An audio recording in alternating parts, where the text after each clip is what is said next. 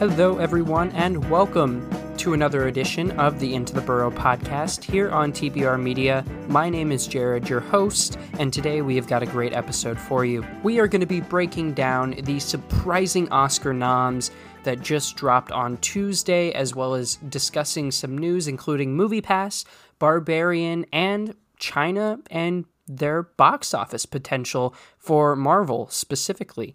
So, needless to say, it's going to be a great episode. And then later in the episode, like every week, we are going to be breaking down what's new to streaming. There is a whole lot of content to watch going into this weekend, and we are going to be telling you what you should be keeping your eyes out for. And just a reminder that for the month of February, Wren will be hosting the podcast, having some amazing discussions, bringing a couple of other co hosts on, a couple of whom you're going to recognize from last year's round Black History Month podcast episodes.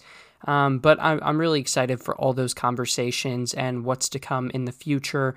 Make sure that you go over to any uh, social media platform where shorts are available, you know, YouTube, uh, TikTok, Instagram Reels. We are doing weekly recaps of The Last of Us over there on all of those sites and platforms. So I hope that you subscribe or, you know, follow whichever news feed that you would like to see that content on. But with all that down and out of the way, let's get into the news. If you'd like to support our show, consider joining the crew by subscribing to our Patreon. Every dollar counts towards commission for our contributors and improving our network. Membership to our Patreon grants you different perks depending on what part of the crew you opt into. If you're someone who likes behind the scenes content, our director's crew has access to a close friends group on Instagram as well as a special Discord server. Meanwhile, the producer crew is gifted discounted merch codes and exclusive video discussions, reviews, and vlogs. For the executive producers that go above and beyond, we send a little care package their way to say thanks. Whether you're looking to gain early access to video content or listen to our Patreon exclusive podcast, Close Up, you can find it all on our Patreon page. Membership is a critical metric that we use to indicate the success of our network. We know that we can count on you for some support. Head over to patreon.com slash theburrowmedia to sign up. TBR Media is your movie refuge.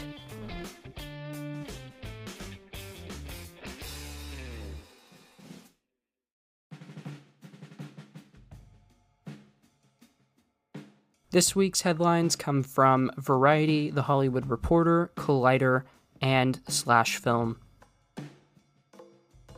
MoviePass has revealed its pricing plans and details for their return, which will be revived for all customers starting this summer. For those of you who signed up for the early access beta, it's available now. Originally unveiled last year, the new business model promises to be more sustainable while still providing moviegoers with all the movies they could ever desire and new features to improve the experience of the original. Beta testing started rolling out on Labor Day last year, but now any fans who previously signed up can now get a look at the future of the service and test out the new system set in place under CEO Stacy Spikes. Currently, there are four plans that will be available to all users when the app launches. You have Basic, Standard, Premium, and Pro, Keep in mind that prices may fluctuate as beta testing continues, but these are currently set at $10, $20, $30, and $40 respectively. The difference in each plan relates to the new credit system MoviePass revolves around and the number of movies a user can see.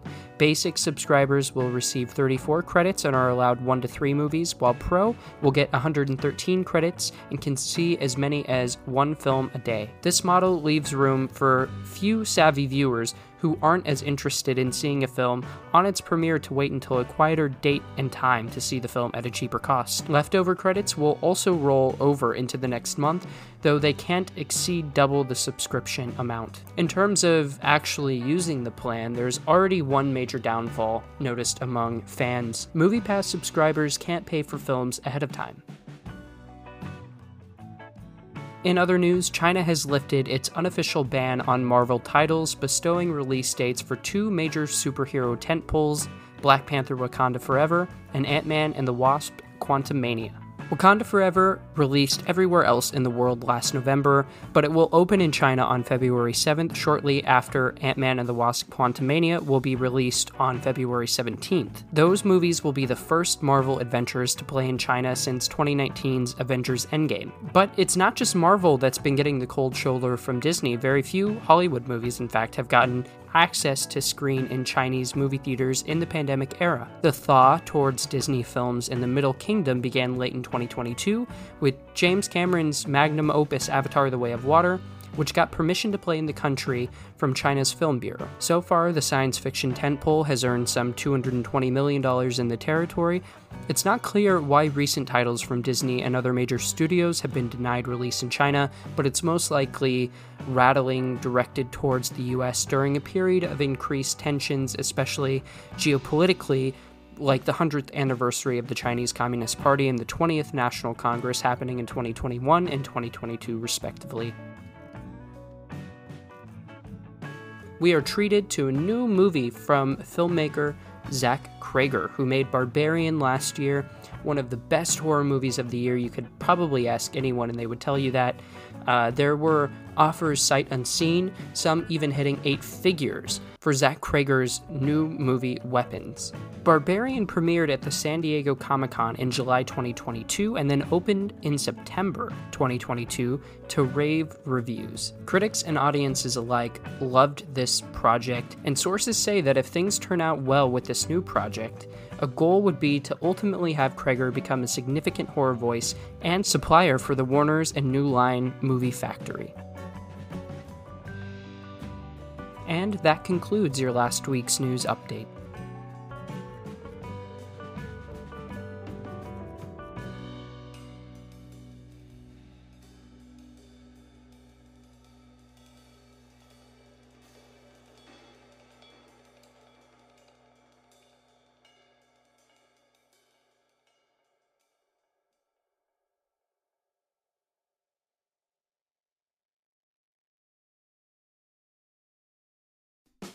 Have you checked out our YouTube channel yet?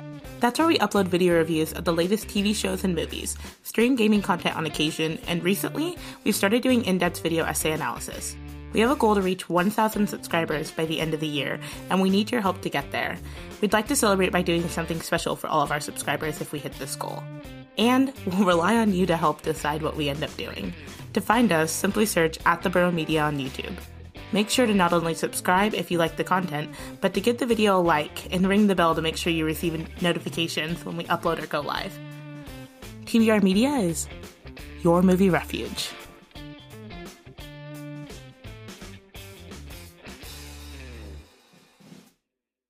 All right, and you know what time it is. We are going to be discussing the 95th Academy Award nominations that dropped on Tuesday and we're going to see where all of the favorites from this year have landed, including, you know, Banshees, uh, All Quiet, Everything Everywhere, Top Gun Maverick. Uh, did Angela Bassett get the supporting nod for Best Actress? All that and more. Leading the pack of nominations we have All Quiet on the Western Front, a World War I epic, The Banshees of Inisherin, and Everything Everywhere All at Once, a twisty sci fi action adventure. All three films will vie for Best Picture in what's shaping up to be a much more commercially successful collection of honorees than recent years. The Best Picture race contains the two highest grossing films of the year Avatar The Way of Water and Top Gun Maverick, along with Elvis, a musical biopic that scored with audiences last summer. Other contenders include Steven Spielberg's The Fabelmans, Tar, Woman Talking, and Triangle of Sadness. The nominations were announced at a challenging time for the Academy of Motion Picture Arts and Sciences, the nonprofit behind the awards, and the film business itself, ratings for the Oscars have declined precipitously in recent years, imperiling the broadcast licensing fees and leading source of revenue for the Academy. At the same time, adult oriented movies such as The Fabelmans, Tar, and Banshees of Inisherin have struggled at the box office during the pandemic. Exacerbating the situation is the fact that streaming services, which have helped fill the void by the decline in theatrical revenues by providing a platform for the artists behind them, are also shifting their priorities. Netflix, for instance, has signaled to Wall Street that it will keep content spending relatively flat while it focuses on increasing profits. One key problem that the Academy needs to address is viewership for the telecast. To be more specific, they need to regain interest with the general public, as the last two broadcasts have been by far the lowest rated in the history of the Oscars. This year, though, movies like Avatar, The Way of Water, and Top Gun Maverick are both up for Best Picture, not to mention hits like Black Panther Wakanda Forever scoring nods in other categories. So the question is can the inclusion of more popular films lead to an increase in viewership? It certainly can't hurt matters, that's for sure. And if you're wondering the breakdown of nominations by production company, I find it really, really fascinating from a studio perspective. So A24 leads the pack with 17 nominations 11 for Everything Everywhere All at Once, 3 for The Whale, 1 for Aftersun, which was a surprise. Certainly, one of the biggest surprises was Paul Mescal's nomination for Aftersun for Best Actor. And then you also had one for Close and one for Marcel the Shell with Shoes On. Netflix is leading um, not too far behind with 16 nominations 9 for All Quiet on the Western Front, one for Bardo, Blonde, The Elephant Whispers, Glass Onion, Guillermo del Toro's Pinocchio, The Martha Mitchell Effect, and The Sea Beast. Warner Brothers is in third place with eight nominations for Elvis and three for The Batman, totaling 11. And then you have Disney and 20th Century Studios with 10 nominations five for Black Panther Wakanda Forever, four for Avatar The Way of Water, and one for Turning Red. And it just keeps trickling down the pot. Paramount with nine, uh, Universal 8, Focus with 7, Neon with 3, and Apple TV for 2. And a few months ago, it was made clear that Jimmy Kimmel will host the 95th Academy Awards. Uh, pretty safe bet considering that he's hosted in the past. Um, I'm curious to see how they change up the format of the show if they're going to do something similar to what they did a couple years back, where they entirely reinvented how they shot the actual ceremony, uh, which I thought was really interesting actually from that year. It was memorable for that reason. And then obviously, you know, stacking the categories so that you had Best Actor last in hopes that Chadwick Boseman ultimately would get that uh, award. Um, he didn't, unfortunately. But nonetheless, the one thing that I took away out of that ceremony was how. Uh, engaging that actual production was, and I'm hoping that they take more risks in the future like that um, because I think it's necessary without jeopardizing the actual celebration of awards. No cutting out categories, no doing any of that. Um, you know, this is this is a ceremony to celebrate, and yes, I get I get that the show can't survive on a three and a half hour, four hour um, schedule, right? Like that's not realistic for someone to sit down and binge, but they've got to figure out a way to simultaneously be engaging, keep it fresh, and uh, still at the heart of everything, make sure that it's a celebration of film. So, to break down the full list for Best Picture, we have 10 choices here All Quiet on the Western Front, Avatar The Way of Water, The Banshees of Inisherin, Elvis, Everything Everywhere All at Once, The Fabelmans, Tar, Top Gun Maverick, Triangle of Sadness, and Women Talking. And unfortunately, Sarah Polley did not get a nomination for Best Director for Woman Talking. Um, a complete snub, if you ask me, in my opinion. Um, I think it's crazy that in 2023 we are still struggling to find a best a best female director. Um, it seems ludicrous to me. Nonetheless, all the choices on here are solid. You have Martin McDonagh, uh, the Daniels, uh, Steven Spielberg, Todd Field, and Ruben Ostlund, which are all great directors in their own respect, and they have magnificent movies. You know, I know that Triangle of Sadness had a little bit of trouble um, getting that traction, that word of mouth, just because of how divisive the film is. Um, but nonetheless, I've heard pretty great things from people I respect in the lead actor category. This is where you had Paul Mescal come in for Aftersun, Bill Nighy for Living, which everyone was predicting, Brendan Fraser for The Whale, Colin Farrell, and then Austin Butler for Elvis. Pretty stacked category, and much like the Best Lead Actress, where you have Cate Blanchett, um, Michelle Williams, Michelle Yeoh, and then you have two, in my opinion, surprising nominations uh, Ana de Armas for Blonde and Andrea Riseborough for To Leslie, which I haven't seen To Leslie. Um, so I'm not familiar with that at all. Um, but from what I understand, you know, it's it's really really tough to get a nomination at the Academy when there's only five slots, and somehow Riseborough snuck through. So good on her. For Best Supporting Actor, you had Brendan Gleeson, Barry Keoghan uh, for The Banshees of Inisherin. Judd Hirsch did get his Supporting Actor nomination for The Fabelmans. I think in total it was like an eight minute scene or something like that. Pretty ridiculous. Um, what I was surprised to see on here actually was Brian Tyree Henry for Causeway. Causeway is a film that not a lot of people watched. Um, if I remember correctly, it's on Apple TV. I did watch it a few months back, and it's not like really like a standout film by any means. It's it's an indie film. Um, at the heart of it is a really great discussion about how uh, how veterans integrate back into society. Um, and there's a really powerful story somewhere in there, but it was a little bit more low key of a film. I I don't really I can't in my head imagine the scene, the clip that they're going to play uh, for him at this ceremony. But nonetheless, you know, he's a great actor and he deserves to be here. Ke Huy Quan for Everything Everywhere All at Once also got in. And then for Best Supporting Actress, Marvel did indeed make history with Angela Bassett getting her nomination. Hong Chau for The Whale got in, which everyone was surprised to see. And then Jamie Lee Curtis and Stephanie Hsu for Everything Everywhere All at Once. I am very curious to see how this stacks up. Um, so far, Angela Bassett has been, I, I would say, the frontrunner for this award, just based on all the other nominations, all the other, um, all the other award shows. Uh, but nonetheless, Kerry Condon also got in for the Banshees of Inisherin. Um, in my opinion, if you were going to nominate someone from Everything Everywhere All at Once, it should have been Stephanie Hsu. But I'm also glad that Jamie Lee Curtis got in. I just don't know how that affects Jamie Lee Curtis's chance at actually securing that nomination. I worry that the members are going to be essentially we're going to run into an issue with the split vote where people don't know who to choose from that one movie. And so it's going to create a situation where more votes in total might go to Angela Bassett or Kerry Condon.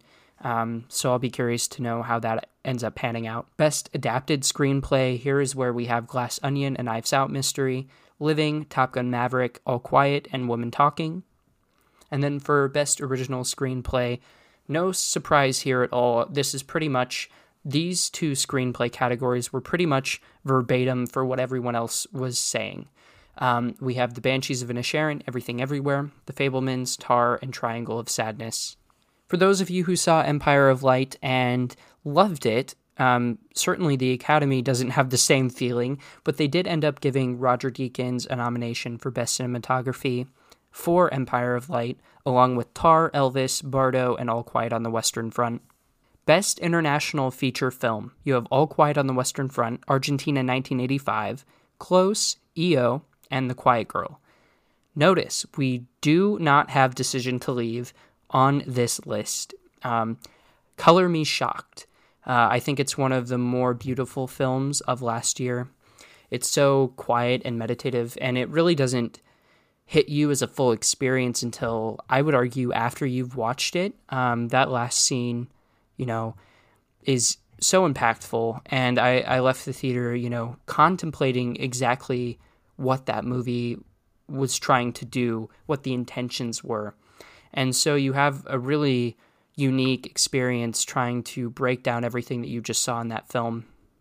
Masterful cinematography, masterful editing. Um, and so I was really surprised to see that we didn't get a nomination there. Also, in Best International Feature Film, we don't have RRR, uh, which is also another shock to the system. But it did get a Best Original Song, but it did get a Best Original Song nomination for Naatu Naatu. And the other nominations in that category, you have Diane Warren's Applause, Hold My Hand uh, by Lady Gaga for Top Gun Maverick, and Lift Me Up by Rihanna for Black Panther Wakanda Forever. Best Animated Feature, um, really, there's only one thing in my mind that ends up winning in this category, and that's Guillermo del Toro's Pinocchio. Um, though you have Marcel the Shell with Shoes On, Puss in Boots, The Sea Beast, and Turning Red, all in that category as well. Um, but Pinocchio ended up being one of my favorite films, top 10 films actually, of 2022. So I don't see a universe that exists in which that doesn't end up taking that category. And the Batman did get in here as well. Um, you know that that was a movie that came out in March, so not a whole lot of people are talking about it. Um, but you did get best uh, makeup and hairstyling. You got a nod for the Batman there. You also got a nod for the Batman up in best visual effects as well. So overall, as you can see, it's not really that divisive of a nomination list here. Um, there's a few issues that I have specifically when we're talking female directors. Um, personally, I you know, Women Talking's a great film. Um, I would have loved to see Charlotte Wells get nominated for Aftersun. You know, we have Paul Mescal in the actor category, and I think Aftersun, it you know, it was sitting at number five on my list after I watched it, and the more I thought about it, it's now sitting at number two for me, out of all of my favorite films from 2022, and uh, wow, that is that is a movie that really makes you think, and it kind of scares you about the future in a way. You know how how are we going to handle the changing of the tides from young adulthood into into our 30s into our 40s and um, it really makes you think from the perspective of you know a child uh, essentially and it kind of bends that narrative a little bit you know there's the child's perspective but then we're we're able to see the full picture and it's really heartbreaking it's it's definitely atmospheric. It's a little bit more um, indie, I would say, than some of the other picks on that list. But again, you know, to have a year where we have blockbusters nominated, multiple, um, multiple fan favorite films nominated for Best Picture, and for the record, Everything Everywhere, you know, broke a hundred million dollars. That's kind of also a blockbuster. and so you have, you know, Avatar, you have Top Gun, you have Everything Everywhere, and to see those kinds of films make it into the race um, I I do cherish a lot. I do. Um, unfortunately, you know, my genre films, my horror movies still get snubbed every year. Um, but you know, that's okay. That we're we're improving. We're constantly improving. However, I think it's unacceptable that we do not have a female director nominated in the best director category. Ridiculous. Ludicrous. We're in 2023. There were plenty of good films to choose from. Get over it. But the main question is what do you think of the nominations? What are some of the biggest snubs, some of the biggest surprises that you found while reading the list? Let us know down in the comments below. Tweet at us, send us a message. Also, keep in mind that we have like a full, you know, two months to go before the actual Academy Awards. So lots of things are going to happen. But we want to hear from you what you think will win in each of these categories as well. So hit us up with that. I know at this point you've heard a lot about our website, theburrowmedia.com, but I wanted to share some of the content you can expect from us in case you missed it. On our site, you'll find podcast, movie reviews, opinion articles, and more content covering all types of cinema. If you're looking for a review on your latest project, we've got you covered. Simply search theburrowmedia.com in your website browser and you'll find us. As a company residing in Nebraska, we know how hard it can be to get your message out to the world, and we want to help. Find our contact page on our website and fill out the form. You'll also find a list of submission guidelines on the page. Not every submission will be accepted, mainly due to time restrictions, but we welcome all types of motion pictures. So, what are you waiting for? Head over to the site now and check it out. TBR Media is your movie refuge.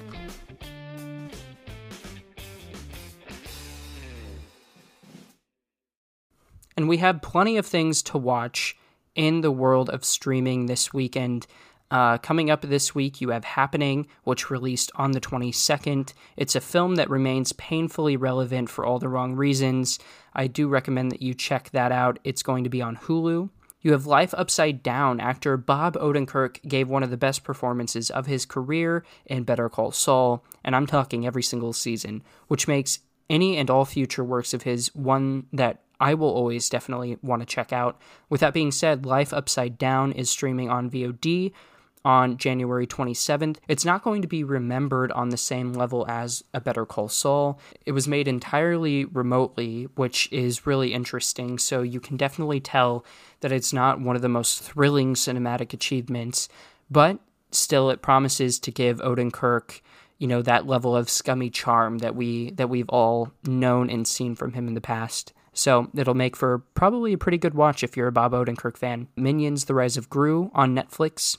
Shotgun Wedding is a film from Jennifer Lopez.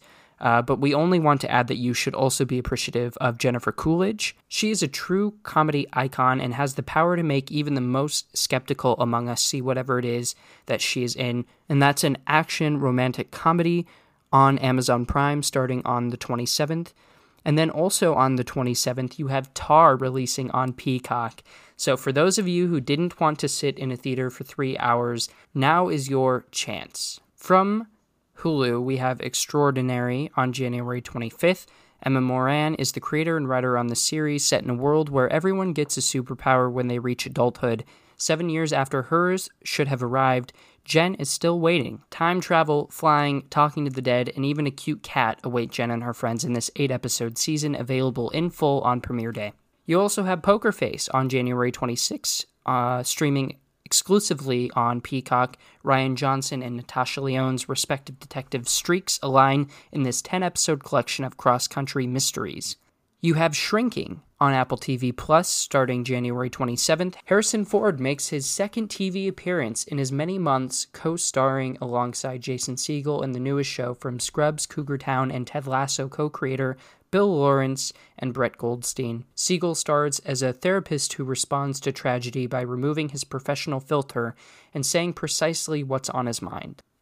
For fans of video games, we have the Dead Space remake finally here. Uh, let's see how it is. It can't be any worse than Callisto Protocol. If you know, you know.